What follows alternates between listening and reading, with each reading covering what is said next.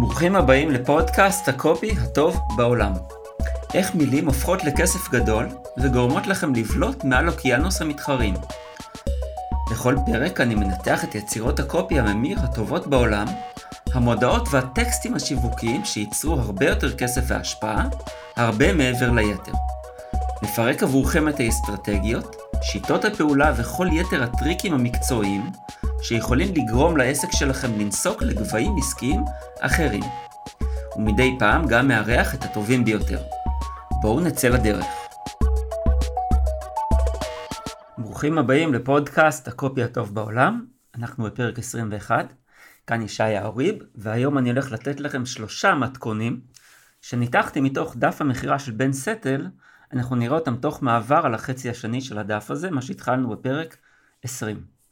אנחנו נראה אותם מיושמים על שלושה תחומים עסקיים שונים לגמרי אלה מאלה, וטיפה על הדף למי שלא שמע את אה, פרק 20, הדף שלפנינו מוכר מוצר יקר. הוא מוכר ניוזלטר בעלות של 100 דולר לחודש, שמגיע אליך מודפס במעטפת פדקס עם הפתעות שונות בתוכו.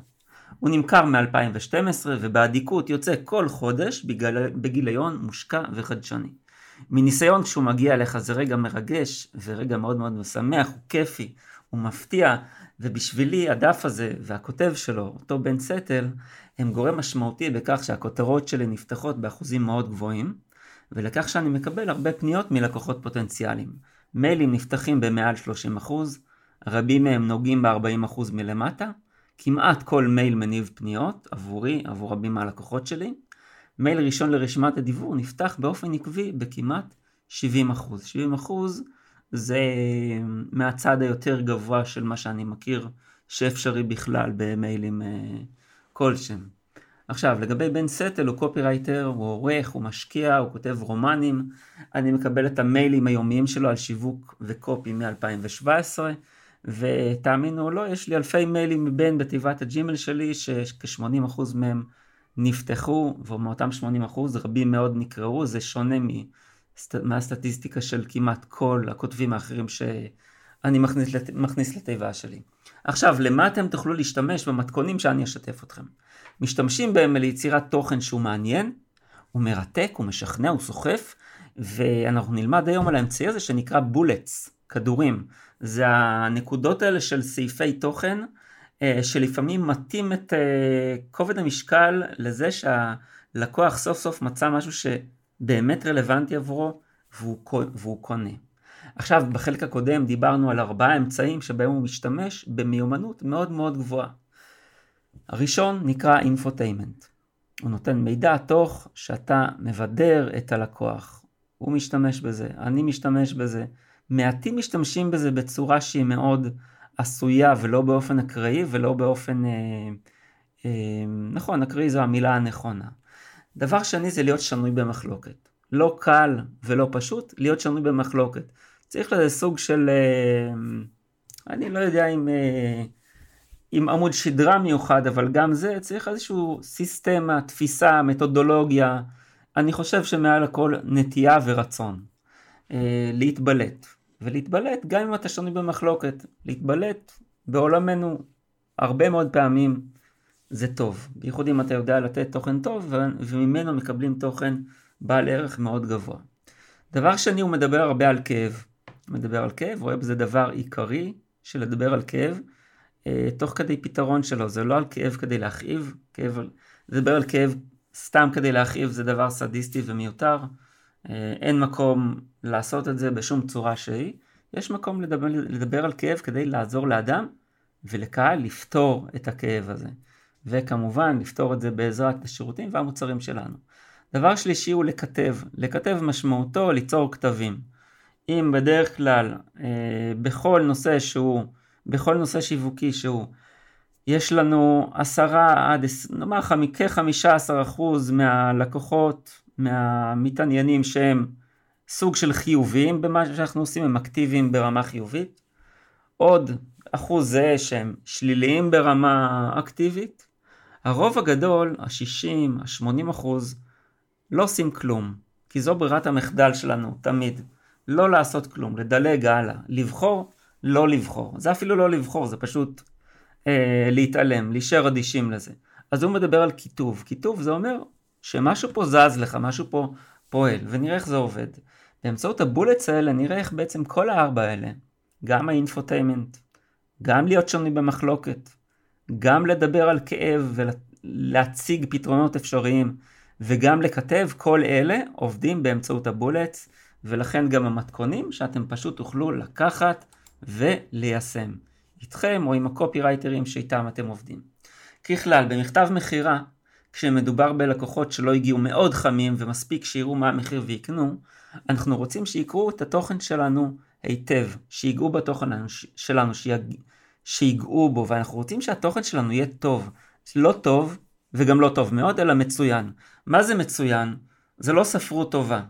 השבוע לקוח אמר לי, אה, ביחס לאיזושהי עבודה שאני עושה עבורו, אה, שהייתה לו בת זוג שהיא עורכת תוכן, ולא בטוח שהייתה מסתדרת עם זה. הסברתי לו שאנחנו לא עורכי תוכן, אנחנו בכלל לא עוסקים בעברית תקנית. שפה תקנית בשבילנו זה, זה דבר טוב, זה לא must. אנחנו לא אה, נשכבים על הגב ואומרים עברית טובה בואי תכוויני את דרכנו. אה, וגם לא ההפך, אנחנו פשוט עושים מה שצריך עם השפה ובעזרתה כדי להגיע לתוצאות. זאת אומרת שהתוכן שלנו לא צריך אה, להיראות נכון, הוא צריך להיות תוכן שהוא עובד. זה שוני מאוד מאוד גדול. אנחנו נציית לכללי הדקדוק במידה שמשרתת אותנו, במידה שמש... שגורמת לנו להיתפס בצורה נכונה. אמ, אם, אם יש לנו התלבטות האם להציג את התוכן בצורה כזו או אחרת זה פוגע בכללי הדקדוק או עוזר לנו למכור, יש לנו, אה, הכיוון שלנו הוא מאוד ברור ומאוד חד ערכי, אנחנו הולכים על מכירה. עכשיו, מה שעוד צריך שיקרה פה עם התוכן הזה, התוכן הזה עם דקדוק או בלי דקדוק, הוא צריך לתת לנו דבר אחד מסוים שנקרא תועלת. לפני שאנחנו אומרים תועלת, ברור שתועלת, נכון? תועלת. כל אנשי המכירות מהנהנים בראשם ואומרים תועלת. כן, תועלת נכון. איזה תועלת? תועלת נתפסת. תועלת נתפסת זה דבר שונה לחלוטין מתועלת. זה הדרך בה הלקוח שלנו תופס אותה. אנחנו צריכים להיות מאוד מאוד חדים כדי להבין מהי תועלת נתפסת בשבילו. זה דבר שונה לחלוטין. תועלת ל-100 אנשים שנמצאים באולם שונה לגמרי מתועלת של כל אחד בנפרד. כל אחד הרבה פעמים יש לו תועלות נתפסות שלו ואנחנו צריכים לדעת לקלוע לזה. איך עושים את זה? נגיע לזה. אמ, אוקיי, עכשיו לגבי המתכונים, כל מתכון שאתם uh, תשמעו עליו פה, הוא משמש בהתחלה גם כבולט, ואז אנחנו יכולים להשתמש בו גם ככותרת, ואנחנו לעיתים מאוד קרובות רוצים ויכולים להשתמש בו גם כפרסומת, גם ככותרת של פוסט, גם ככותרת של מייל, גם כ... בקיצור, אנחנו אוספים פה, כאשר אנחנו מייצרים בולטים, אנחנו מייצרים לנו אה, ממש מילון של אמצעי פרסום לכל, אה, לכל הדרך שלנו. בואו נקרא את הבולט הראשון, פה, בחלק השני, ונראה דרכו את מרכיבי הנוסחה שלנו. הבולט הזה אומר לנו ככה, איך להשתמש באירועים מוזרים וביזאריים כדי לבלוט בתיבת המייל של הקוראים שלך כמו פצע באגודל כמעט כל פעם. בסוגריים, במיוחד כשהיא מוקפת בחבורה של גורואים מציעי הצעות מהסוג העתיק באימיילים. עמוד 19. סגור סוגריים. אוקיי, מה האתגר שאנחנו רוצים לפרק פה? אנחנו רוצים לפרק פה למעשה עבור ה... מה רוצה הקופירייטר לפרק עבור הקוראים? אחד, הוא רוצה לבלוט ויודע שקשה. שתיים, הוא שומע עצות ממלא גורואים, אותו לקוח, ואנחנו רוצים שיתמקד בנו. גורואים, קרי מנטורים, קרי whatsoever, באמריקאית לעיתים קרובות קוראים לזה גורואים. אז איזה נוסחה יש לנו פה? קודם כל אנחנו מפרקים את הבולט לשני חלקים עיקריים וחמישה חלקים קטנים יותר. חלק עיקרי ראשון אומר לנו, יש לנו אתגר, איך לעשות משהו. איך להשתמש באירועים מוזרים ובביזאריים כדי לבלוט בתיבת המייל של הקוראים שלך כמו פצע באגודל כמעט כל פעם. חלק עיקרי 2, חידוד. במיוחד כשהיא מוקפת בחבורה של גורואים מציעי הצעות מהסוג העתיק באימיילים. עמוד 19. אז אנחנו אומרים שהחלק הראשון מורכב משלושה חלקים. אחד, איך להשתמש באירועים מוזרים וביזאריים. מה זה אומר? יש פה דברים שקורים ללקוחות שלנו באופן כללי לכולם. כל אחד על פי, פי תפיסתו. זה שאמרנו מוזרים וביזאריים, זה בעצם אומר שהם לא ממש יודעים איך להתייחס אליהם. לא ממש יודעים איך לכנות אותם, אז הם מחוץ ל... לתחום הנוחות שלהם נקרא לזה, התחום שקל להם לדבר על זה, להתעסק בזה, לפתור את זה. הם שומעים על זה, זה אירועים, נקרא לזה סוג של שוליים. שוליים ש... שעדיין שוליים אך בולטים. שתיים, כדי לפתור את הבעיה שהיא שאנחנו לא בולטים, לא בולטים, לכן יש לנו בולטים, נכון? וכולם מרגישים כמה קשה לבלוט. זה הרי פרסום, פרסום משמעותו להבליט, להראות, להציג באופן יותר בולט מהמתחרים. וזה אתגר עסקי שיש לנו תמיד. כמו מה? פה הוא מדבר על פצע באגודל, אצלו בעולם הדימויים זה עובד. אמ, נוכל למצוא דימוי מתאים לכל עולם דימויים. מה, מה בעצם אומר פצע באגודל? פצע באגודל זה כמו פרונקל על האף, זה כמו שמישהו כל הזמן דוחף אותך בתור, אני לא יודע, זה משהו, ש... משהו בעיקרון שכל הזמן מציק לך אה, הצקה אה, אה, לכאורה קלה, אבל שכל הזמן קורית ומייצרת עליך איזשהו עומס מסוים תמידי. זה לכאורה קטן, אבל למעשה גדול. של שלוש, כמעט כל פעם. זה מאוד יפה, והוא אומר את זה פה כמעט בכל מקום. הוא מסתייג מלתת תשובה לעצלנים שמחפשים משהו בטוח ב-100%. אז כמעט כל פעם, ולמה לא, למה לא אומר כל פעם? אה, הוא אומר לך ידידי, אתה צריך להתאמץ, שום דבר לא מובטח. זאת ההבטחה שלי אליך. ההבטחה שלי אליך, קורא יקר, שאתה צריך לקרוא ולהתאמץ, אין פה שום דבר מובן מאליו.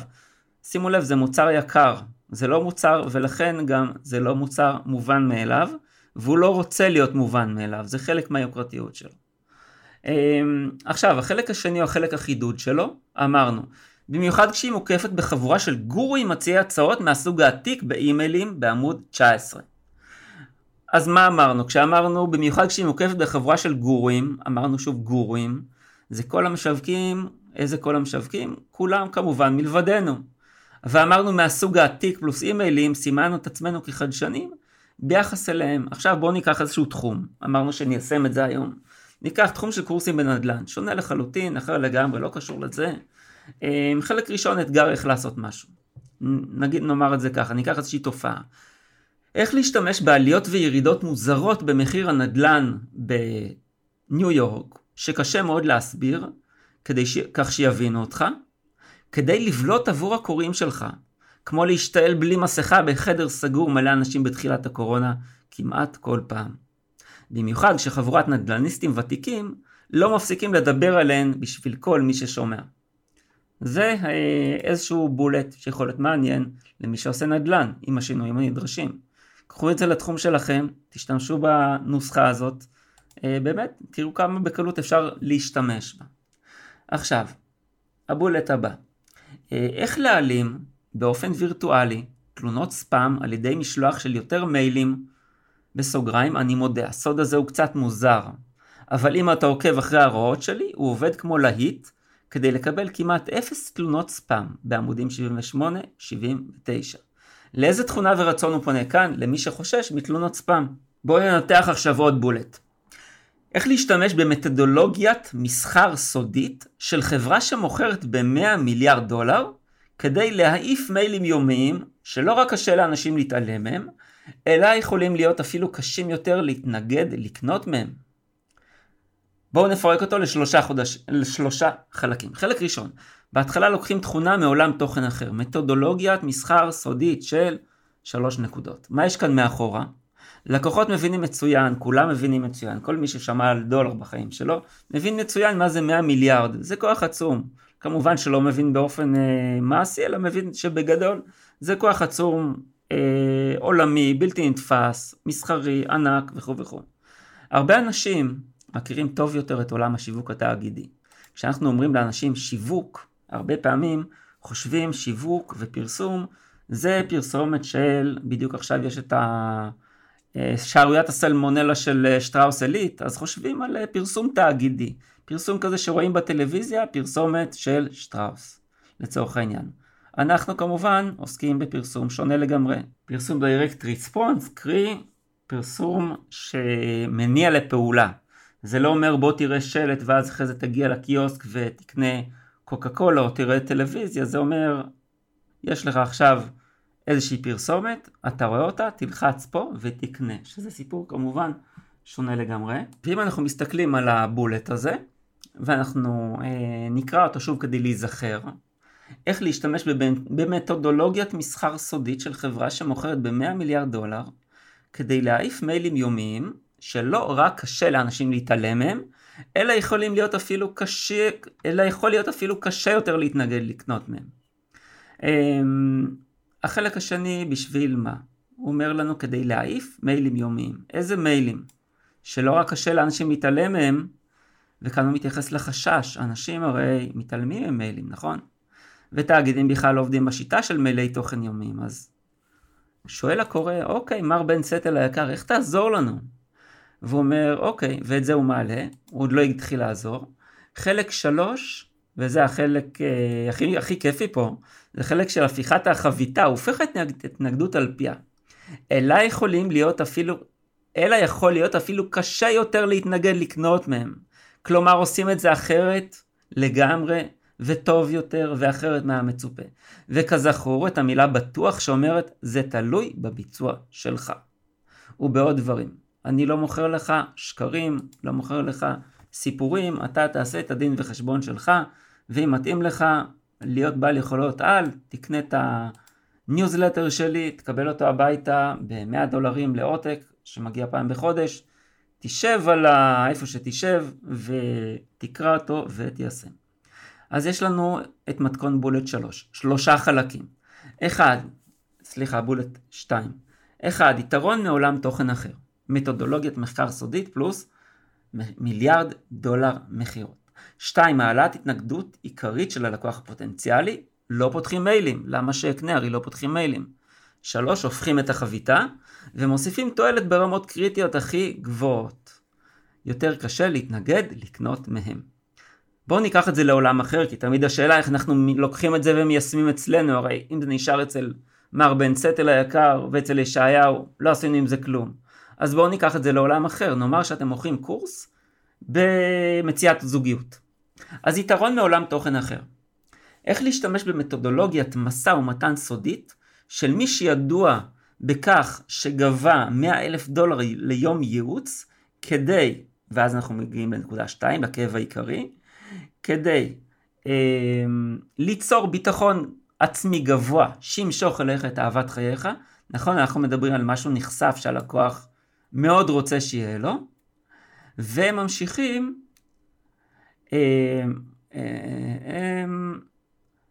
שלא רק מחסלים פחדים ודפוסים שהרסו לך מערכות יחסים קודמות, אלא מייצרים ביטחון עצמי, שאפילו יכול למשוך עליך את אהבת חייך, או את אהבת חייך, כמובן. עכשיו אנחנו רואים כמה ערך נתפס אנחנו מייצרים בנוסחה הזו. יש אנשים שישמעו אותה והיא תזיז אותם רגשית. היא תביא אותם לעוד מדרגה בתהליך השכנוע שלנו. אם השכלנו לשים את זה בכותרת, אם זה מעניין, אם זה מספיק מעניין את הלקוחות שלנו, ושמנו את זה בכותרת של דף מכירה, מייל, פוסט, סרטון וידאו וכו' וכו', או באחד הבולטים, אה, או בראש פרק, או בכל מקום אחר שאתם חושבים שצריך לשים פה איזשהו, אה, לתת איזשהו פוש שכנועי, יש לנו יתרון. עכשיו, בשבילם, בשביל אותם אנשים ש, שקוראים את זה, הנושא של הדפוסים שהרסו להם הוא חזק, מי שזה אכן מניע אותו, וכמובן הביטחון העצמי. עכשיו שני אלה מתחברים תחת כותרת של סוד מסוים שניתן להם.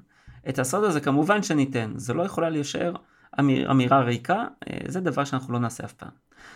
עכשיו, אמ, מה אתם יכולים לעשות עם זה מראש כשאתם באים להכין תוכן, או שיש קופירייטר שבא להכין לכם תוכן, אתם יכולים להגיד, אני אשמח שיהיה לי בולטים. נוח לי לעבוד, אני אוהב לראות את זה. אם אתה מכין bull, בולטים קופירייטר יקר, אני אשמח אה, שתשים את זה באיזה מקום מסודר, שנוכל לראות את זה, להשתמש בזה גם להבא. עכשיו, אומר לנו הכותב, בואו נתפוס מנוחה לרגע. בעצם הוא עושה, עושה פה איזושהי הפסקה בבולטים.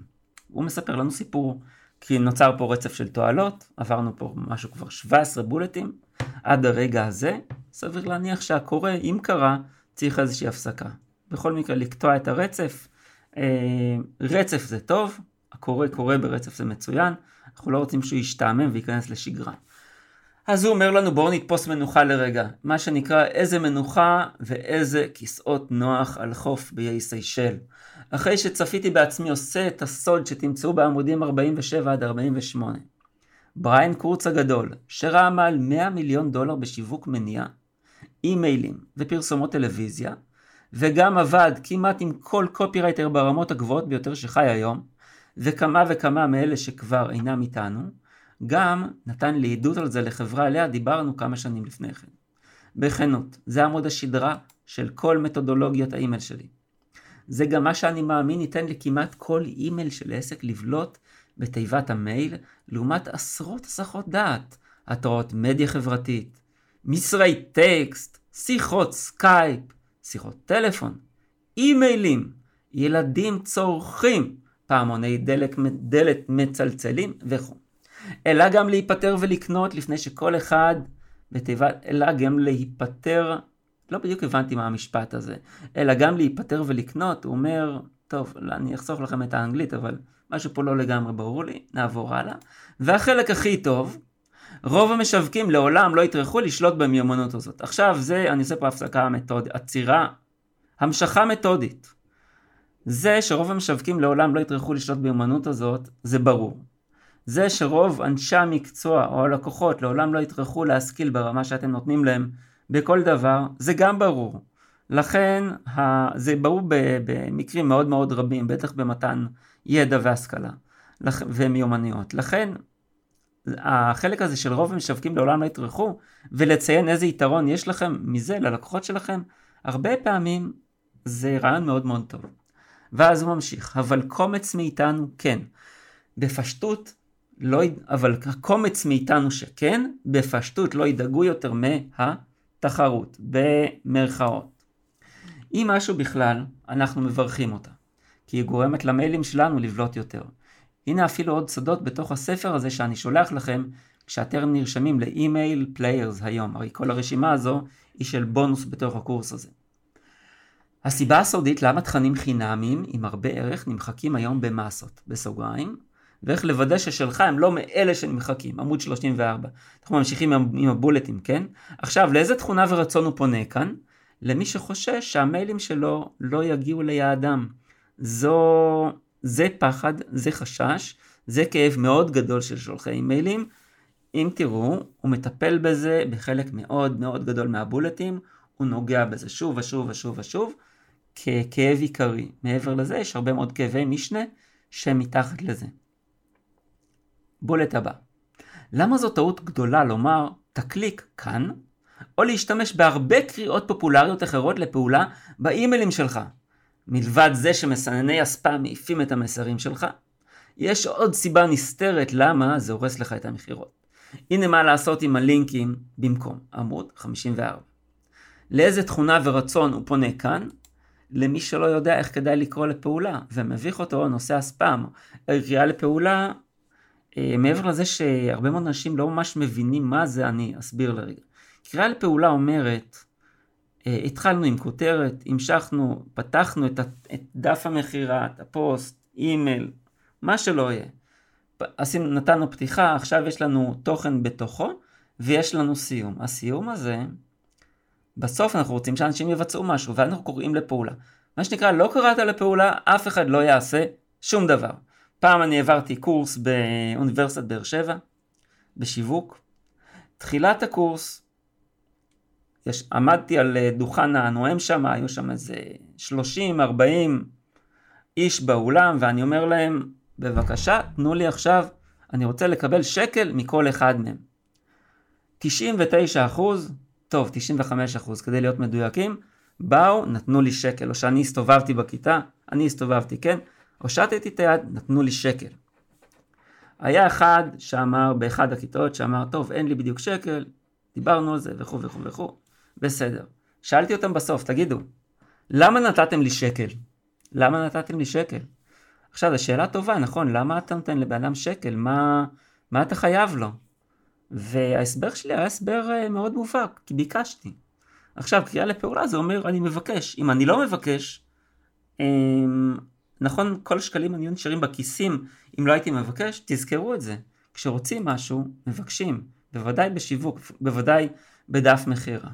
אז כל הנושא של קריאה לפעולה הוא לא ברור איך עושים את זה, למעשה די פשוט. אמ, בגדול, קודם כל מבקשים, צריך למצוא כמובן את ההקשר ואיך בדיוק עושים את זה. אחרי זה הוא אומר לנו, אמ, הוא אומר, אל תכתוב את הכלי כאן, כי יש עוד דרכים לעשות את זה, זו שאלה טובה, והרבה פעמים זו שאלה טובה. איזה מילים לשים על הכפתור? שתי מילים, שמונה מילים, כמה מילים רוצים? האם לשים כפתור? האם לשים קישור אה, גלוי? האם לשים קישור שכזה, זאת אומרת שיש כמה מילים שכתוב עליהם בשביל לקנות את הספר, תלחץ כאן ולא תקליק, כי להקליק זה מילה אה, פחות מובנת לגרסתי. או למשל לשים מייל שהוא בעצם ה-http נקודתיים סלאש סלאש ואז כל, ה, כל הווג'רס שזה נראה קצת מסורבל, יש כאלה שיגידו שעדיף את זה. לרוב, אה, בואו נעזוב את הרוב, מה שיש בדף פה, בדף הזה אם תיגשו לדף, לדף הפרק בפודקאסט ותוכלו להוריד את הצילום, תראו שיש כפתור צהוב אה, שעליו ההנחיה לפעולה. מתחתיו סימנים של כרטיסי אשראי, ארבעה כרטיסי אשראי, ומתחתיו גם את הקריאה לפעולה בטקסט, טקסט כחול אה, שעליו פשוט כתוב בדיוק אותו, אותו הדבר. יש אנשים שזה מה שהם יבינו, יש אה, דפדפנים או לפעמים שאנשים לא יראו תמונות, הם בכלל לא יראו את הכפתור ולכן צריך לשים בהם את הלינק. אז הבחירה שלו היא בחירה כפולה פה. הבולט הבא, מה עדיף? HTML או טקסט פשוט באימיילים. בבירור עליך לבחון ללמוד את התשובה לעסק שלך, אבל מה שלא ברור הוא ששימוש בפורמט הכי רספונסיבי יכול למעשה להכאיב למכירות שלך לטווח ארוך. הנה מה שאני מציע לעשות במקום, עמוד 57. לאיזה תוכנה פה, לאיזה תכונה הוא פונה פה, לאיזה רצון הוא פונה פה, פה הוא כבר נכנס למקום של אנשים שיותר עמוק בתוך זה, ושיש להם נטייה טכנולוגית. הוא מדבר על HTML או טקסט פשוט. רוב הקוראים לא מבינים בדיוק למה, למה הוא מתכוון, להערכתי, למרות שזה איזה אה, די ברור ודי פשוט. ואז הוא מדבר, הוא עושה פה איזושהי אה, סתירה, כיתוב או הפתעה. יותר מהכל יש פה הפתעה. שימוש בפורמט הכי רספונסיבי, הכי רספונסיבי משמעותו שנראה הכי טוב למעשה, מגיב הכי טוב, ואז הוא אומר, דווקא זה מכאיב למכירות שלך, והוא מאוד ספציפי לטווח הארוך. זה גם הוא אומר, אני בן סטל, מכיר מכירות, מכיר השפעה על מכירות בטווח ארוך, קרי יש לי, קרי יש לי זקן ארוך, יש לי הרבה ותק, בדקתי את הדברים האלה, אתה ידידי הקורא, לא בדקת. שוב, תסמוך עליי, אני מבין יותר ממך. כשהוא אומר דבר כזה, כמובן אנחנו מבינים שהאיש מקצוען. אמ, הבולט הבא, אני אפרט לכם פה את הנוסחה שלו.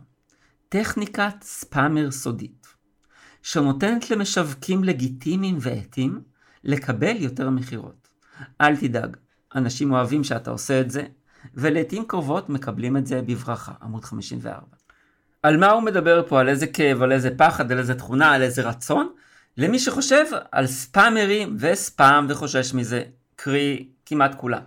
כאן שוב, טכניקת היפוך החביתה, לוקח את החביתה עד שהיא מוכנה בצד אחד, הופה, משיט היד, הופך אותה, עם קצת מזל היא גם לא עפה מחוץ למחבת, נוחתת מושלמת באמצע, והוא מדבר פה על מה? על ספאמרים טובים לעומת ספאמרים רעים. מי בכלל ידע שיש ספאמרים טובים? נכון? ספאמרים הם רק רעים, הם רק שולחים לנו כל מיני עוקצים ניגרים. עכשיו, בריאיון עם אדי שליינר, שהוא קופירייטר עם ניוזלטר אה, מאוד מאוד טוב, ומאוד פופולרי של 33 אלף נרשמים. בניוזלטר האחרון הוא דיבר על אה, גרי בנסיבנגה, קופירייטר שיש לנו פה פרק או שניים בפודקאסט שמדברים עליו. אמ, והוא מגיע ל... הוא, הוא טוען שהוא מגיע למיליון צופים יומיים בתכנים שלו, בן שיתף בניוזלטר שלו בשני דברים שגורמים לכך שכמעט ואין סיכוי שתפסיד בשיווק. וכך אמר המאור על הגולה הדבויה, בן סטל. אנחנו נכנסים לזמנים שבהם אתה כמעט לא יכול להפסיד, אם אתה אחד. שולח לרשימה שלך מייל יומי עקבי, שהם מצפים אליו ונהנים לקרוא וקונים ממנו. אינך עלה נידף ברוח, אלא עושה מה שאמרת שתעשה, כשאמרת שתעשה אותו. בסיום נשמע על איזה ספר הוא ממליץ, ככזה אותו קרא שש שנים רצופות בשירותים. מעולה, בואו נמשיך. הבולט הבא, אני רוצה לנתח לכם אותו. אה, אתם תמצאו שאפילו די קל להשתמש בו. 13 דרכים לכתוב שורות נושא שזוחלות לתוך הפסיכולוגיה, במרכאות הפסיכולוגיה, של האנשים. בסוגריים, תעשה את זה נכון, וקוראים כמעט לא יכולים לעמוד בפני לפחות לפתוח את המיילים שלך, ולבדוק מה יש לך לומר. ראה עמודים, ראה עמודים 12, 12 עד 31. לאיזה תכונה ורצון פונים כאן? לאיזה תכונה ורצון פונה כאן הכותב? למי שחושש שאנשים חוסמים בלי לדעת את הקליטה שלהם של מידע. מה זה חוסמים בלי לדעת? אה, זה הרי מה שכולנו עושים כל יום כל היום.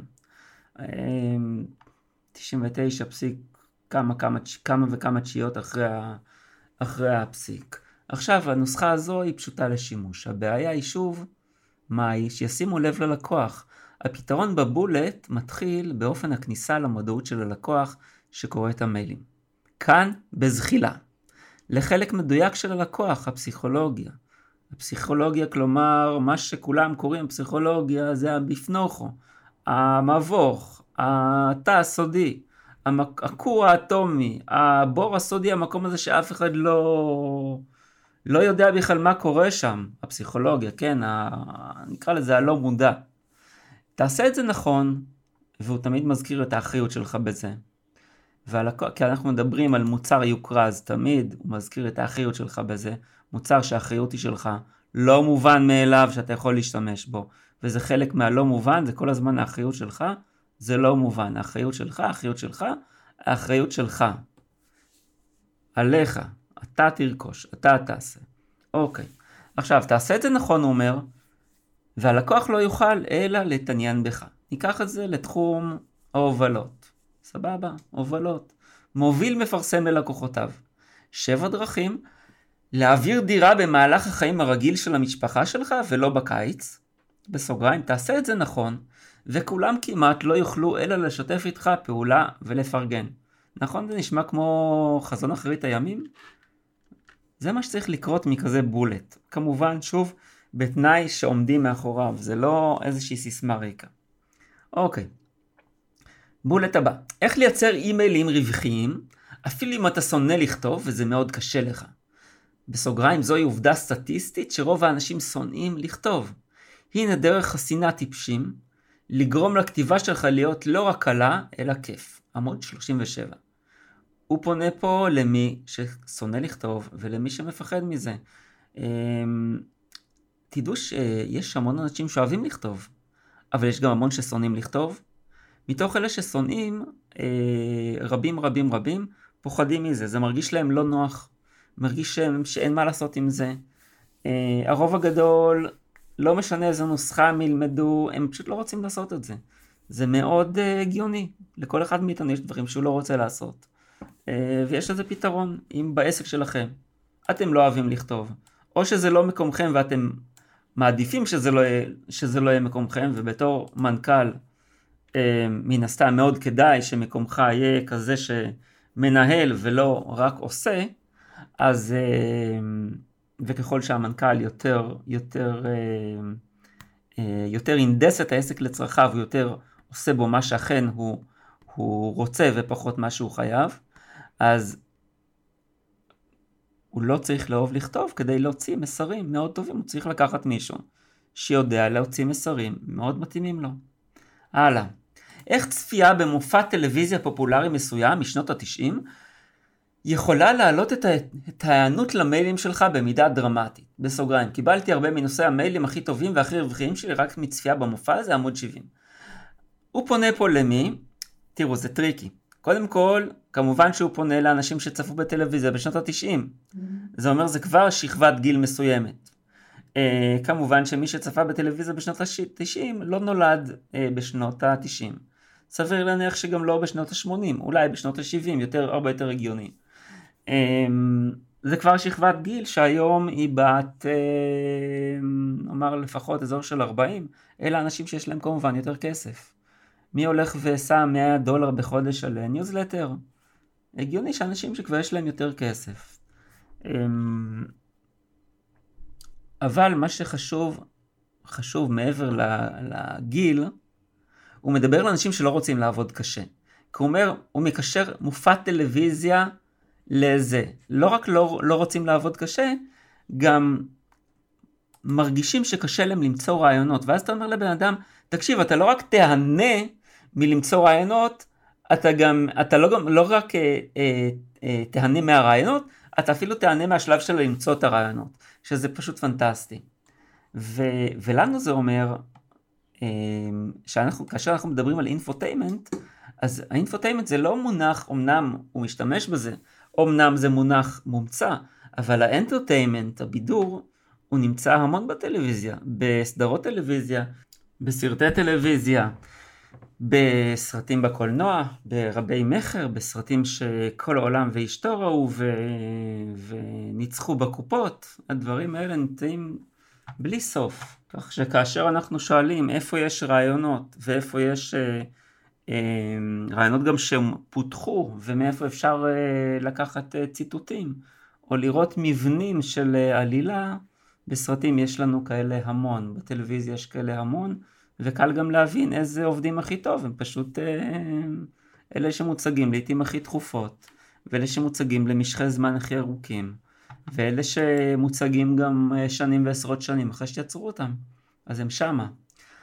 הבולט הבא, איך לתכנת כמו מחשב את המוח שלך, כמה ואיך שתרצה, לתת לך מספר כמעט בלתי מוגבל של רעיונות לאימיילים שלך.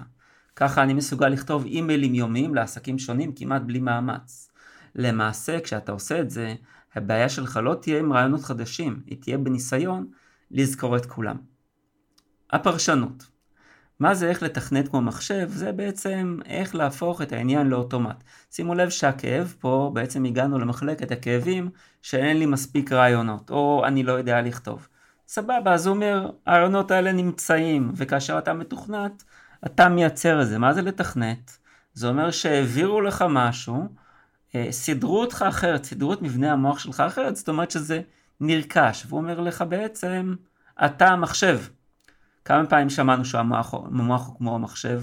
מן הסתם שמענו את זה כמה פעמים, אם לא המון פעמים. אז זו כבר אה, מוסכמה, המוח יש בו חלקים שבנויים כמו מחשב. אז מחשב אפשר לתכנת, כלומר, יש לך מוח, אפשר, אתה יכול לעשות את זה. זה אומר, גם אם זה כל כך קשה לך עכשיו, זה יכול להיות יותר קל לך בעתיד. עכשיו, מי שכבר ניסה לכתוב מיילים יומיים, יודע את מה רמת המורכבות. מי שניסה לכתוב אימיילים יומיים ללקוחות, מבין שרמת המורכבות היא גבוהה. ואז כאשר הוא אומר, כאשר אני, ככה אני מסוגל לכתוב אימיילים יומיים לעסקים שונים כמעט בלי מאמץ, זה, זו כבר יכולת שהיא לא מצויה. אם הוא עושה את זה, זה גם אומר שלנו, בני אדם הפשוטים שקוראים את זה, אני מתייחס פחות אליי, כי אני סופר מיומן בזה ואני יודע לכתוב הרבה להרבה סוגי לקוחות, יומי ובכלל. אמ, אז למי שלא מנוסה בזה, הוא מראש אומר לו, זה בסדר, גם אתה תוכל לכתוב מייל אחד יומי, גם אתה תוכל לכתוב בכלל. הוא בעצם אומר, אם אני יכול כל כך הרבה ובקלות, אתה תוכל דברים יותר פשוטים גם בקלות. ובסוף הוא הופך את החביתה, ושוב, או לא הופך את החביתה, מעצים את ה... אני צריך למצוא לזה איזה מטאפורה קצת יותר עסיסית, הוא מעצים את זה ואומר, היא תהיה בניסיון לזכור את כולם, הוא בעצם זורק את, אה, את הבייסבול לאיצטדיון שליד. כל כך רחוק הוא זורק אותו, מעיף אותו עד לאיצטדיון שליד, לפחות מתאים למשחק מילים אמריקאי בישראל, נצטרך לדבר על כדורגל כנראה. לאיזה תכונה ורצון פונים כאן, הרגע כבר דיברנו על זה. בואו נעבור לבולט הבא. סוד אסטרטגיית המשא ומתן של רונלד רייגן, שיכול לגרום לכמעט כל אימייל שיגיבו אליו יותר ושיהיה רווחי יותר. הטיפ הזה ידוע רק למעטים והשתמשו בו גם כמה מהמשכנעים הטובים בהיסטוריה. הנה איך להשתמש בו באימיילים, עמוד 37. עכשיו על רונלד רייגן, מה שאני כן יודע, הוא היה נשיא אה, אי שם מתישהו בשנות ה-80, עכשיו הוא היה נשיא בתור הזהב, בו נפרצה חומת ברלין, והמלחמה הקרה נגמרה. מה זאת אומרת? שבאותו זמן ארצות הברית נראתה אה, כגוש היחיד בעולם. סין עדיין הייתה הרבה פחות חזקה מהיום, אה, ורוסיה למעשה אה, נשארה רוסיה, כבר לא היה ברית המועצות. זאת אומרת, זה, זה התחיל להתפרק, זה התפרק אה, לאט לאט, גורבצ'וב הוא זה שהיה אחראי לאותו, לאותו פירוק. והרבה מאוד אמריקאים מעריצים את רונלד רייגן, אוהבים אותו, זוכרים לו, אה, לא אולי אפילו את היותו שחקן קולנוע, אבל לבטח אה, אמירות נחרצות, היה לו אמירות מאוד מאוד נחרצות, מאוד אה, אמירות של אנחנו חזקים, אנחנו טובים, אנחנו, אנחנו, אנחנו, וכמובן שכיף לשמוע את זה. אז כאשר הוא מדבר על רונלד רייגן ואומר סוד אסטרטגיית המתן, הוא בעצם מדבר על סלבריטאי ועל הסוד שאם אנחנו מדברים פה על אסטרטגיית המשא ומתן, אז מן הסתם חושבים על, ה, על הקונפליקט בין הגושים ואיך הוא נפתר לטובת המערב. שיכול, ואיך דבר כזה יכול לגרום לכמעט כל אימייל שיגיבו אליו ושיהיה רווחי יותר. שוב אנחנו בעניין ה... להגיב, שוב אנחנו בעניין ה... שיהיה רווחי יותר זה כבר עליית מדרגה. זאת אומרת אנחנו לוקחים את זה כבר למקום הרווחי שהוא כמובן המאתגר ביותר. הטיפ הזה ידוע רק למעטים, אוקיי בסדר. והשתמשו בו גם כמה מהמשכנעים הטובים בהיסטוריה. גם מצוין, אנחנו אוהבים את המשכנעים הטובים בהיסטוריה, כי כאשר אנחנו אומרים דבר כזה, אפשר לפרוס את המשכנעים הטובים בהיסטוריה אה, מתחילת ההיסטוריה. מי שלמד אה, דיאלקטיקה יוונית לצורך העניין, או כל דבר אחר יכול להכניס את זה פנימה, למה שנקרא הגדרה מאוד רחבה, שכל אחד יכניס ויתאים לצרכיו, אני מתכוון לצרכיהם של הלקוחות שלו, כפי שהוא מעריך אותם, אני כן רוצה להת... להתעכב רגע על הנקודה הזאת. שימו לב שיש פה שני, שתי התייחסויות שונות, אחת יונקת, אה, השנייה יונקת מהראשונה, אבל גם אה, עושה איזושהי אה, עבודה מאוד טובה באמצעות עיקרון שהוא עיקרון ההכללה. דבר ראשון הוא מאוד ספציפי, הוא מדבר על רונלד רייגן, גיבור אמריקאי, רוכב על הסוס, לא מעשן מרלבורו, אבל בהחלט גיבור אמריקאי. דבר שני, הוא מדבר איתנו פה על רק למעט. השתמשו בו גם כמה מהמשכנעים הטובים בהיסטוריה. זה כבר הכללה. למה זה הכללה? ולמה זה עיקרון שאנחנו רוצים ויכולים בקלות להשתמש בו לעיתים קרובות ובצורה נוחה וטובה. ברגע שאתה נותן אמירה כזאת, כמה מהמשכנעים, מהמשכנעים הטובים בהיסטוריה, אתה בעצם נותן מקום ל, ל, לקוראים אה, להיעזר בדמיונם. מה, מה, מה הקהל יודע על המשכנעים הטובים בהיסטוריה? אולי הוא יודע על אובמה, אולי הוא יודע על הפילוסופים היוונים. אולי הוא יודע על נואמים כאלה ואחרים. אולי הוא מחזיק ביד, בבית, את הספר על הנאומים הטובים בהיסטוריה. אולי ואולי ואולי ואולי. ופה אנחנו פותחים את הדלת ללקוח, שישתמש בידע שלו. אנחנו לא מכתיבים לו, אנחנו אומרים לו, במילים אחרות, כמו שאתה יודע. ואז הלקוח גם יוצר נוצרת, נוצר אצלו, או יכול להיווצר אצלו, איזשהו סוג של ביטחון מסוים, אני יודע, וגם ביטחון בכותב, אוקיי, אז זה מה שיש שם, מצוין, מתאים לי. למה זה מתאים לי? כי אלה המשכנעים הטובים בהיסטוריה ואני מכיר אותם. וכל מה שכתבנו, כל מה שהוא כתב, זה המשכנעים הטובים בהיסטוריה. בואו נמשיך לבולט הבא. אמ, עכשיו הוא אומר לנו ככה, הסוג האחד של שורת נושא להשתמש אם אתה לגמרי צריך שיפתחו את האימייל שלך. זה לא ממש עברית תקנית, אבל נשאיר את זה ככה. בסוגריים, הקופירייטר הענק המנוח גארי הלברט עושה את זה כל הזמן במכתבי המכירה ובמודעות הכי מוצלחות שלו, עמוד 15. למי הוא פונה פה? כמובן שהוא פונה לקופירייטרים שמכירים את גארי הלברט. גארי הלברט בעולם הקופי האמריקאי הוא אדם מאוד ידוע, הוא באמת כתב המון וכתב בצורה מאוד טובה ובהחלט יש לו היום כמות מאוד מאוד גדולה של מעריצים. אה, הוא מציין אותו, אה, בן סטל מציין אותו במספר מקומות כמקור השראה שלו. אמ, למה הוא כותב פה הסוג האחד של שורת נושא להשתמש אם אתה לגמרי צריך שיפתחו את האימייל שלך?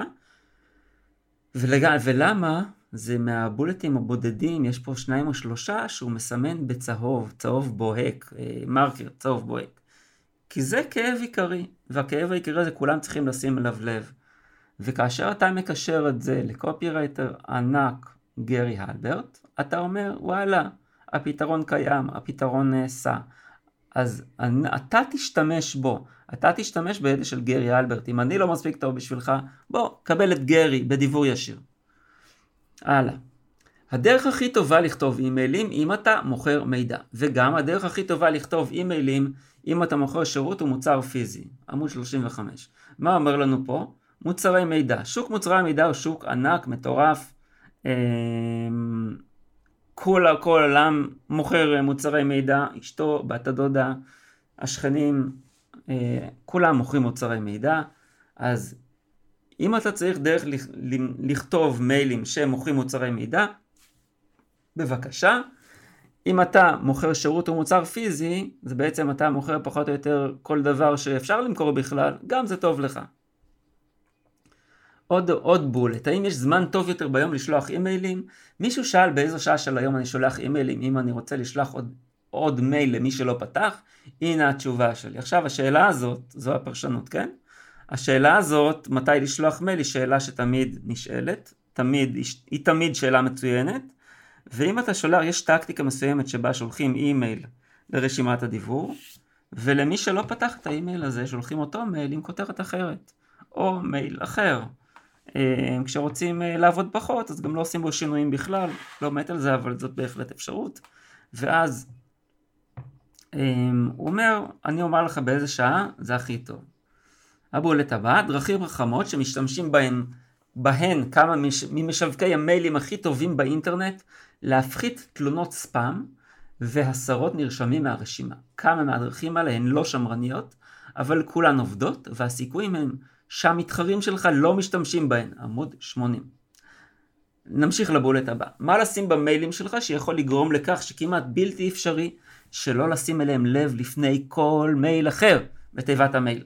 אתה יכול לראות את התופעה הזו בסרט המטריקס, וזה עובד באופן טוב שכמעט לא יאומן באימיילים, פוסטים של מדיה חברתית, קופי מכירתי ובכל מקום אחר שאתה מוכר, עמוד 107. ואז הוא אומר לנו פה, הוא מדבר לסרט המטריקס. מי ראה את הסרט המטריקס? כנראה שהאזור של 100%, 100% מאלה של, אה, שקוראים את, ה, את המיילים שלו, כנראה ש-100% משומע הפודקאסט הזה. אה, סרט מאוד אה, נפוץ, סרט שנכתב עליו הרבה, נאמר עליו הרבה, הוא נחשב פורץ דרך, הוא נחשב מאוד לא פורץ דרך שיצא לדרך, הוא נחשב מאוד פורץ דרך ומצליח אה, אחרי תקופה. הוא שינה הרבה מאוד, ציטוטים שלו רואים כל הזמן בהמון המון סרטים, סדרות, מאוד קשה לא לצטט ממנו, ב, ב, למשל בתחום של סרטי פעולה, נעשו שם כמה דברים לגמרי מהפכניים. בואו נמשיך. מילה במילה. החלק הבודד הכי חשוב של האימייל שלך שאותו צריך לבדוק. הרבה מבחנים מראים את החלק הישנוני הזה של המייל שלך שיכול אפילו להיות יותר חשוב משורת הנושא. אז פה הוא אומר מילה במילה. מה זה מילה במילה? הוא אומר לנו אה, לקורא, קח ותעתיק. אתה לא צריך להתאמץ. קח ותעתיק. אתה רוצה הנחיות מאוד ברורות, אתה רוצה הנחיות חד-ממדיות, אתה לא רוצה לחשוב בכלל, מעולה. יופי, קח, תעתיק, תדביק. הבולט הבא, מספר הפעמים הכי רווחי לשים קישורים במייל, ולמה הנ"ב הוא לא תמיד המקום הכי טוב לשים בו קישור, עמוד 83. הוא מחפש, הוא פה פונה למי שרוצה סודות מקצועיים. הוא אומר, אם אתה כזה טוב, הכותב, הקורא אומר, אם אתה כזה טוב, אני רוצה להעתיק ממך, אל תיתן לי לאלתר, תן לי בדיוק את זה, ומאוד נפוץ ששמים כישורים בנ"ב. אוקיי.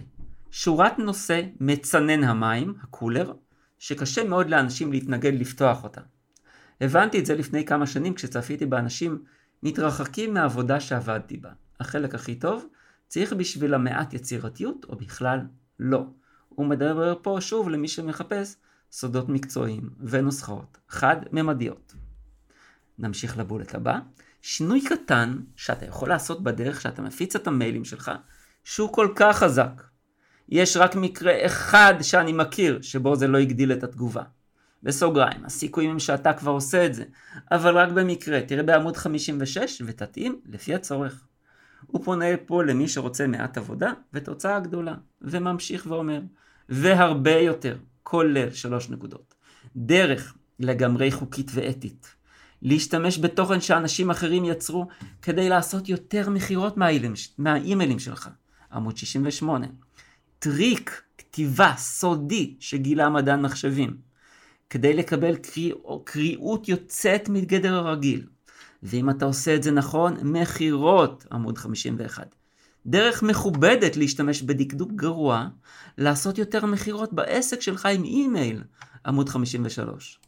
איך לייצר במהירות מיילים רווחיים, כשאתה לא מרגיש אנרגטי, או שיש לך ערפל במוח, עמוד 42. דרך מצחיקה בפשטותה, לכתוב אימיילים שגורמים לאנשים לרצות לבצע מיד פעולה, כדי לפתור את הבעיה שהמוצר שלך פותר. בדרך כלל להסתכל, ובדרך כלל להסתכל עליך כעל האיש היחיד שהם רוצים לקנות ממנו כדי לפתור את זה. עמוד 96. ואפילו 30 יום של תוכנית פעולה ב email marketing כדי להכפיל את הרווחים שלך. זה כבר מופיע באמצע הדף באותיות מעובות. אני לא יכול להבטיח לך תוצאות ספציפיות כלשהן, אבל הנספח המיוחד הזה מראה לך בדיוק מה לכתוב למשך 30 הימים הבאים, כדי שבאופן פוטנציאלי אפילו תכפיל את מכירות העסק שלך עם אימייל. אולי אפילו יותר מאשר תכפיל, תלוי ברשימת התפוצה שלך, ההצעה שלך ובאיזו דחיפות אתה שולח מיילים עכשיו. אני אומר לך בדיוק איזה אימיילים לכתוב בכל יום. ואני אפילו נותן לך פירוט של איך כל אימייל עובד. חסר רק שאני אכתוב לך מיילים. בלתי אפשרי עבורי לעשות את זה יותר קל עבורך. לעשות המון מכירות חדשות עם אימייל. אבל חכה, עוד לא סיימנו. כשאתה נרשם היום תקבל גם גישת אימייל אליי עם השאלות שלך. אתה יכול לשאול אותי כל שאלה שאתה רוצה על email marketing, copywriting, business, ואולי כל דבר אחר שאני מוסמך לענות עליו, ואני אענה לך אישית. אני לא נותן ביקורות, או מעיף עין, או מאמן. ואני לא אהיה החבר שלך לעט. כן, יש לזה מגבלות. אבל בעיקרון אם אתה תקוע, מבולבל, או רק צריך הדרכה. תן לי לדעת ואני אתן לך עצה זריזה באמצעות אימייל. אף אחד לא מקבל את סוג הגישה הזה אליי, מלבד קומץ קטן של חברים עסקיים וקולגות. אבל אתה תקבל את הגישה האישית הזאת כשאתה נרשם ל Email Players. פניות ראשונות ללקוחות קופי של אימיילים, לפעמים, ואין לי אחריות שזה יקרה אז אל תירשם רק בשביל זה. לפעמים עסקים מבקשים את שירותי האימייל שלי, ומנויי Email Players מקבלים ראשונים את הלידים האלה, אם הם מעניינים. הנחות מיוחדות על מוצרים אחרים שלי, כולל קו מוצרים קיימים ומוצרים עתידיים. לימוד בונוס, לפעמים אני גם כולל בונוס רעיונות. סרטוני וידאו ו/או דוחות מיוחדים על אימייל, copywriting ונושאים קשורים, כמו בניית רשימה, יצירת traffic וכו'. בכל מקרה, הנה העסקה. Email Players בארצות הברית עולה 97 דולרים לחודש, ודמי משלוח הם חינם, לא משנה באיזו מדינה אתה חי. ועכשיו, ובגדול, גם אין החזר על הרשמות. ואז הוא ממשיך, אבל אתה יכול לבטל בכל רגע מכל סיבה מיד ובלי מהומה. עובדה היא שהניוזלטר הזה באמת לא מכוון לכולם. לא מכוון לכולם, ולא מכוון לכולם. ורוב העסקים אונליין לא מתאימים. לדוגמה, בסוגריים אני אומר, זה לא בסוגריים זה אני אומר, למי זה לא מתאים? עכשיו הוא נותן teasing, הוא אומר למי זה לא מתאים, שוב, מראה לך האם מאלץ אותך להתכתב, לקחת צד. ואומר ככה, Email Players הוא לא לבעלי עסקים עצלנים שלא יכולים להתמקד. ולעולם לא מיישמים שום דבר, ועדיין מתלוננים על הצפת מידע. או לבעלי עסקים בתקציב צפוף, אפילו שזה רק 3.23 דולרים ליום. מחיר שכל בעל עסק לגיטימי יכול להרשות לעצמו. עדיין אני לא ממליץ להיכנס לחובות כדי להירשם. או מעריצי גורואים שחושבים שהם יכולים ללמוד טריק אימייל נינג'ה סופר סודי היום ולהיות עשירים ביום חמישי הבא. אם זה אתה, אל תבזבז את הזמן. אני בטוח שיש מקום בשבילם איפשהו, אבל זה לא הניוזלטר הזה. ואין לחץ להישאר על הסיפון גם כן.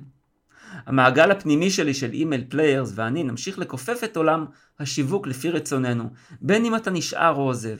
למעשה אם אתה לא מוכן ליישם במהירות את מה שאתה לומד. או אם אתה לא יכול להחליט בלי להתייעץ קודם באיזה swipe file. חברי הפייסבוק שלך, או ההורוסקופ שלך, או אם אתה פשוט מרוגש באופן זמני בגלל המתנות שכאן למעלה, ולא מוכן לעשות עבודה אמיתית, אז אתה לא צריך להירשם. אם אתה רועד מפחד משיווק, פשוט תבזבז את הכסף שלך. בכל מקרה יש המון כסף שאפשר לעשות אונליין, ואנשים שמכירים אימייל שואבים אותו, מהר. עכשיו הזמן לבחור אם אתה רוצה או לא.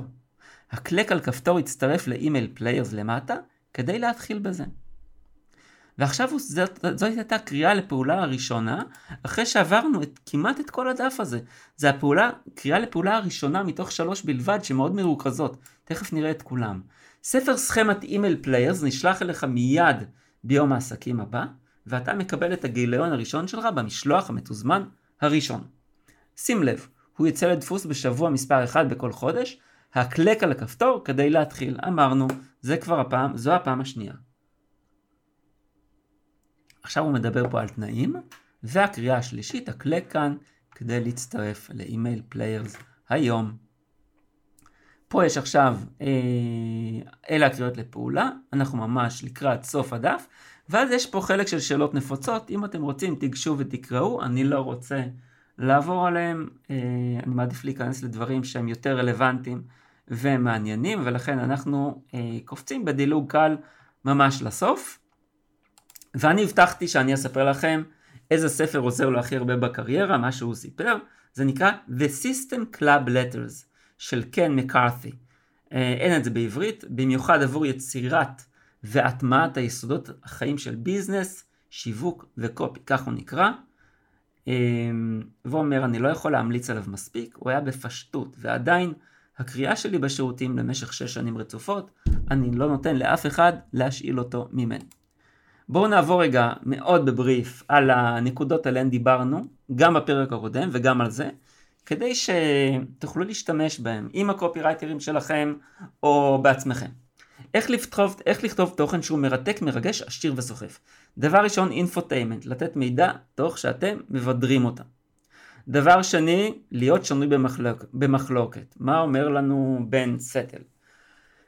אמ, לא, אנחנו נדלג על זה, זה, הוא מספר איך הפליץ בכיתה, לא בא לי לדבר על זה, אני אחסוך לכם ולי את זה. אמ, בעיקרון הוא אומר, יש לי מספר דרכים שלא לכתוב תוכן משעמם ויבש, זה מאיזשהו פרק פודקאסט שלו ששמעתי. אמ, ולא רק, לכתוב, ולא רק לכתוב תוכן, גם וידאו, פודקאסטים, הכל. ודבר שלישי, הוא מדבר איתנו לדבר על כאב, תמיד יש את החשש כמה להעמיק בכאב, זה מה שאני אומר. תמיד יש את המחשבה הזאת, את ההרהור הזה. אנחנו רוצים להשתמש בו במידה יעילה. שוב, מי שמשתמש בכאב כי יש לו בעיות אישיות, שיפסיק מיד לשמוע את הפרק הזה. אני ממש אשמח שלא יקשיב לכל דבר שאני עושה. זה לא בשביל אנשים שכאלה. אנחנו פה כדי לתת לאנשים ערך, וזה בלבד. אז אם אתם בקטגוריה הזאת, יותר מוזמנים להמשיך. אמ, הוא אומר פה משהו מאוד מעניין, לדבר על כאב בחיים של אנשים, כמו על דמויות של נבלים אחרים. הג'וקר, הפינגווין, דאט וידר, ואני מוסיף לרשימה את פוטין, כי נראה לי שהוא בהחלט יכול להיכנס לפה. אמ, אתה לא יכול לשעמם אף פעם מישהו אם אתה מדבר על כאב שלו. זה דבר כמובן, אה, כמובן נכון. וארבע, כיתוב, אסטרטגיה עיקרית. הלקוח, הקורא, אנחנו מאלצים אותו לבחור צד, או שאתה פלוס, או שאתה מינוס. או שאתה חם, או שאתה קר. אתה לא פושר. פושר, אתה לא מעניין אותי, אין לי מה לעשות איתך. לא בשביל זה אתה פה. כמו שאני אומר, מי שנכנס לרשימת הדיבור שלי, ומוציא את עצמו מהרשימה עם איכות התכנים שאני כותב, אני ממש אומר תודה, כי אין לבן אדם כזה מה לעשות בתקשורת איתי, הוא לא יפיק שום ערך, זה בלתי אפשרי. ואז אנחנו עוברים, בואו ננסה בתמציתיות, תמציתיות גדולה את נוסחאות הבולטים, אמרנו פה שלוש נוסחאות, מה שנקרא קחו והשתמשו. איך להשתמש במתודולוגיית מסחר סודית של חברה שמוכרת ב-100 מיליארד דולר כדי להעיף מיילים יומיים, שלא רק קשה לאנשים להתעלם מהם, אלא יכולים להיות אפילו קשים יותר להתנגד, לקנות מהם. זוכרים מה הוצאנו מפה? אנחנו אמרנו איך להשתמש במתודולוגיית משא ומתן סודית של מי שידוע בכך שגבה 100 אלף דולר ליום ייעוץ, כדי לא רק לחסל פחדים ודפוסים שהרסו לך מערכות יחסים קודמות, אלא לייצר ביטחון עצמי שאפילו יכול למשוך אליך את אהבת חייך. זה לאנשים שמלמדים איך למצוא זוגיות. את הבולט השני הפנינו בנושא של אה, הובלות, גם תחום אה, גדול. אה, הוא מתחיל ככה, הוא מתחיל פה, בבולט שאני, שמתנסח כך. שלושה, 13 דרכים לכתוב שורות נושא שזוחלות לתוך הפסיכולוגיה של האנשים. תעשה את זה נכון וקוראים כמעט לא יכולים לעמוד בפני לפחות לפתוח את המיילים שלך ולבדוק מה יש לך לומר. ראה עמודים 12 עד 31. אמרנו דרכים, 11 דרכים או 7 דרכים או 21 דרכים, רק תבחרו מספר שיהיה לא זוגי, רצוי ראשוני. 11 דרכים להעביר דירה במהלך החיים הרגיל של המשפחה שלך ולא בקיץ. תעשה את זה נכון וכולם כמעט לא יוכלו אלא לשתף איתך פעולה ולפרגן. ואת הנוסחה השלישית אנחנו הפנינו אה, לקורסים, מוכרי קורסים בנדל"ן, שפע מוכרי הקורסים בנדל"ן. מי שרוצה אה, לתפוס יתרון על אה, שאר אה, אה, מלמדי הקורסים, והוא אומר ככה, ה bullet עצמו, איך להשתמש באירועים מוזרים וביזאריים כדי לבלוט בתיבת המייל של הקוראים שלך כמו פצע באגודל, כמעט כל פעם. במיוחד כשהיא מוקפת בחבורה של גורואים, מציעי הצעות מהסוג העתיק באימיילים, עמוד 19. והפכנו את זה ל... איך להשתמש בעליות וירידות מוזרות במחיר הנדל"ן שקשה מאוד להסביר ושיבינו אותך. כדי לבלוט עבור הקוראים שלך כמו להשתעל בלי מסכה בחדר סגור, מלא אנשים בתחילת הקורונה כמעט כל פעם. במיוחד כשחבורת נדל"ניסטים ותיקים לא מפסיקים לדבר עליהן בשביל כל מי ששומע. אז יש לכם פה את ארבע הנקודות, יש לכם את שלוש הנוסחאות. אה, לכו ותענו מזה הרבה. אה, כאן ישעיה אוריב. אני מאוד מאוד נהניתי, מאוד מקווה שגם אתם. יש לנו פה את הסגיר החביב הזה, ממליץ לשמוע כי יש בו גם הצעה למתנה מגניבה לגמרי. תודה לכם, מהלב, שהקשבתם, שהאזנתם, שהפקתם ערך, מקווה שגם גנבתם כמה דברים אליכם. אה, נתראה בפרק 22. ביי ביי. ועכשיו סוף סוף מתחילים ליישם ולצמוח. מקווה שרשמתם לעצמכם דבר אחד לפחות שלקחתם כדי לשפר את תוצאות השיווק בעסק שלכם. השלב הבא הוא לבחור במי שיכתוב לכם אותו. ועכשיו יש לכם כאן הזדמנות לשים את היד על שלושה פרקי פודקאסט שמפרקים לאסטרטגיות וצעדים מעשיים, עבודות מהטופ של קופירייטרים שמכרו במיליארד דולר או יותר, כולל כל ההסברים בעברית ובכתב. איך מקבלים את כל זה בחינם? כל מה שעליכם לעשות הוא לדרג את הפודקאסט בחמישה כוכבים ולשלוח את צילום המסך למייל במשרד contact at yesmarketing.co.il contact at yeshmarketing.co.il המייל נמצא גם בתיאור הפודקאסט. צרפו צילום מסך, שילחו למשרד ומכאן נעביר לכם את שלושת הפרקים, כולל ההסברים בכתב ותרגום מכתב המכירה. אם נהניתם, תחשבו על בעל עסק יקר ללבכם, אחד, אחת או יותר, ואפילו קבוצה בה אתם חברים, שרוצים לשפר את השיווק והמכירות באמצעות קופי, ושילחו להם את הקישור לפרק זה. ומילה אחרונה לבעלי העסקים ונושאי משרות הניהול שביניכם. אם אתם רוצים שהעסק שלכם ייהנה מלידים חמים יותר, מדפי מכירה ממירים יותר, מתשתית תוכן שיווקי שתגרום לו ליהנות משיווק טוב יותר, אני מזמין אתכם לשיחת היכרות אבחון ללא שום התחייבות מצדכם. לתיאום השיחה היכנסו לאתר ישמרקטינג.co.il ללשונית צור קשר ושילחו לי מסר. אני ישעיהו ריב, קופירייטר ממיר, שמח שהאזנתם, נשתמע בפרק הבא.